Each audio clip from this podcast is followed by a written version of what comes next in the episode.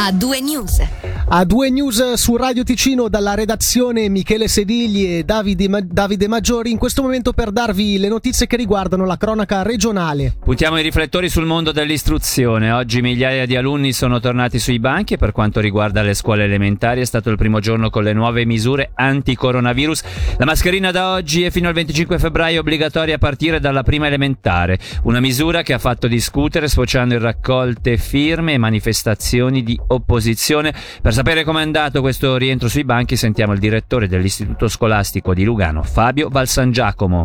Dire com'è andata è difficile, sicuramente è un rientro molto diverso rispetto agli anni passati da parte dei genitori, inevitabilmente in un istituto come il nostro che conta circa 2300 allievi di scuola elementare, eh beh, è abbastanza inevitabile che dei dubbi, delle perplessità ci siano stati, ma il dialogo sempre perché ci mancherebbe altro, sta alla base di quella che è la relazione, sta alla base di quello che è il discorso di come si pone la scuola. È inutile negare che anche per i bambini, insomma, è stato tutto eh, molto diverso rispetto a quello che è il solito, ma globalmente eh, dipendenza proprio anche del tatto, della sensibilità, della pazienza, dell'attenzione degli insegnanti, globalmente anche qui devo dire che le cose sono andate bene. È chiaro che eh, l'insegnante in questo frangente deve avere una funzione il più possibile tranquillizzante per i bambini, ma evidentemente anche per i loro genitori e bisogna essere aperti a raccogliere tutte le preoccupazioni, a fare magari anche delle pause più prolungate a far abbassare ogni tanto con attenzione la mascherina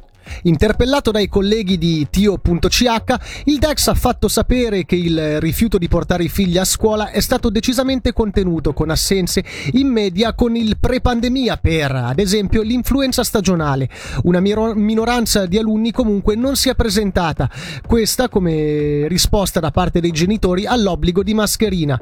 Oggi alcuni di questi hanno protestato all'ingresso di una scuola elementare del Sopraceneri. Sono aperte le iscrizioni per le vaccinazioni dei bambini dai 5 agli 11 anni. Le autorità cantonali informano che i genitori interessati possono quindi da subito annunciarsi al proprio pediatra se risulta fra quelli che vaccinano nel proprio studio medico oppure sulla piattaforma online www.ti www.ch slash vaccinazione che permette di fissare un appuntamento al centro cantonale di Giubiasco nelle giornate del 16 e del 23 gennaio. Ai bambini fra 5 e 11 anni, in base alle indicazioni delle autorità federali, sarà somministrato il vaccino pediatrico prodotto da Pfizer BioNTech. Si tratta di un preparato diverso da quello utilizzato negli adulti, che prevede due dosi somministrate a tre settimane di distanza.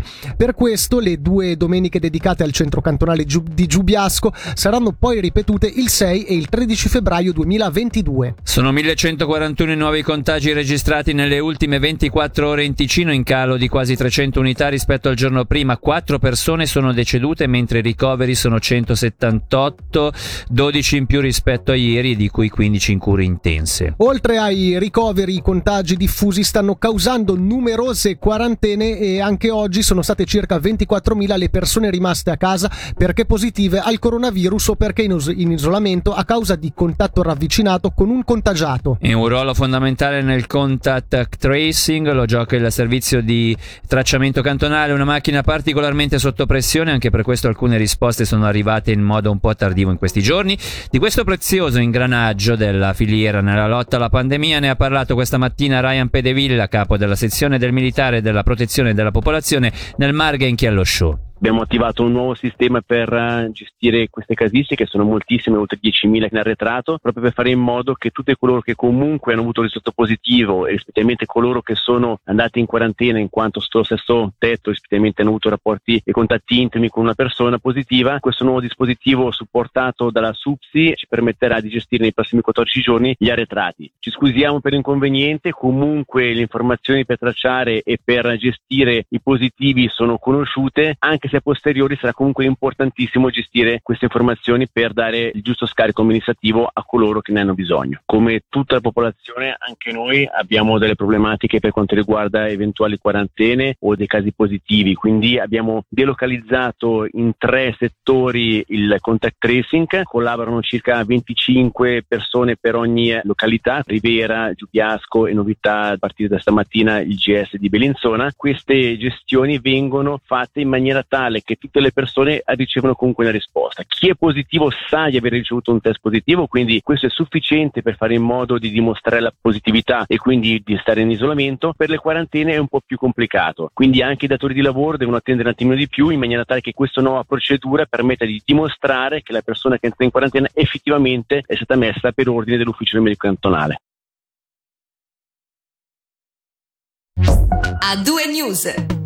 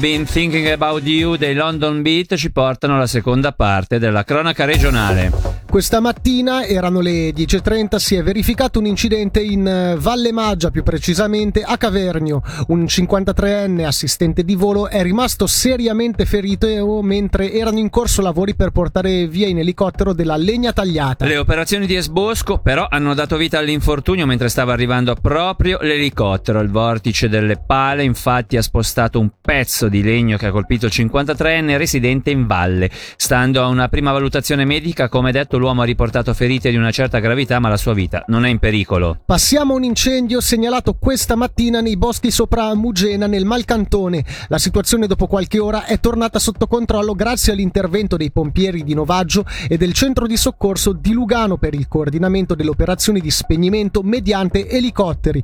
Non sono al momento note le cause che hanno generato il rogo. La polizia ha aperto un'inchiesta. Inserire il limite di 30 km orari in tutte le vie del centro e non solo sul lungolago è una delle soluzioni vagliate dal gruppo PPD luganese per rendere la città più vivibile e attrattiva per i turisti.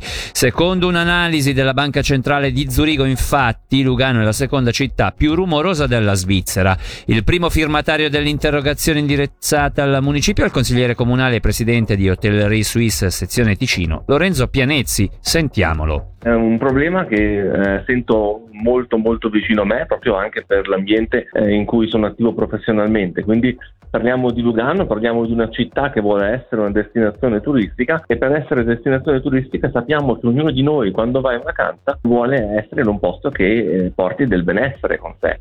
E se noi partiamo dal presupposto che Lugano è la seconda città più rumorosa della Svizzera, ecco che già gran parte del benessere che noi vorremmo andare a trovare quando siamo in vacanza eh, va già in parte a farsi benedire. Ecco, quindi la soluzione migliore e più praticabile da qui a corto termine è il fatto di inserire le strade a 30 km orari.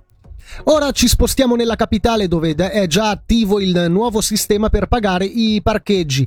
I vecchi parchimetri infatti sono stati sostituiti. A comunicarlo è stata proprio la città di Bellinzona. Le nuove colonnine ehm, permettono di pagare, ehm, le, permettono di non utilizzare più le monete e chi vuole può naturalmente continuare a farlo pagando tramite Twint o le app Easy Park e Digipal, Digital Park parking sarà possibile in tutti gli stalli comunali presenti tra Bellinzona, Montecarasso e Giubiasco. Chiudiamo con una notizia legata al mondo del disco su ghiaccio. L'Hockey Club Lugano piange la scomparsa di Carlo Viglezio. La notizia è stata data eh, dalla stessa società bianconera attraverso un comunicato. Classe 1931, Cuccio, come era soprannominato, è stato giocatore a fine anni 40 e successivamente membro della commissione tecnica dal 1955 al 1960. 69. Grazie al suo lavoro sono arrivati giocatori del calibro di Walter e Sepp Imhop,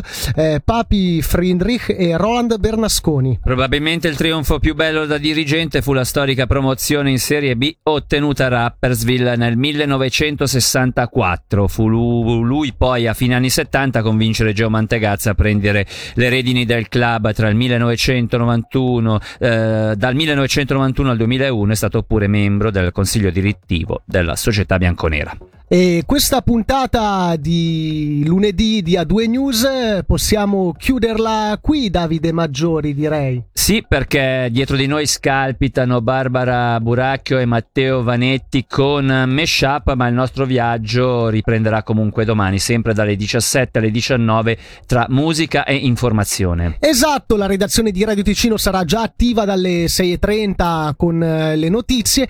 Per oggi da Michele Sedili. Da Davide Maggiori, da Fabrizio Coli e da Riccardo Medri. L'augurio di una buona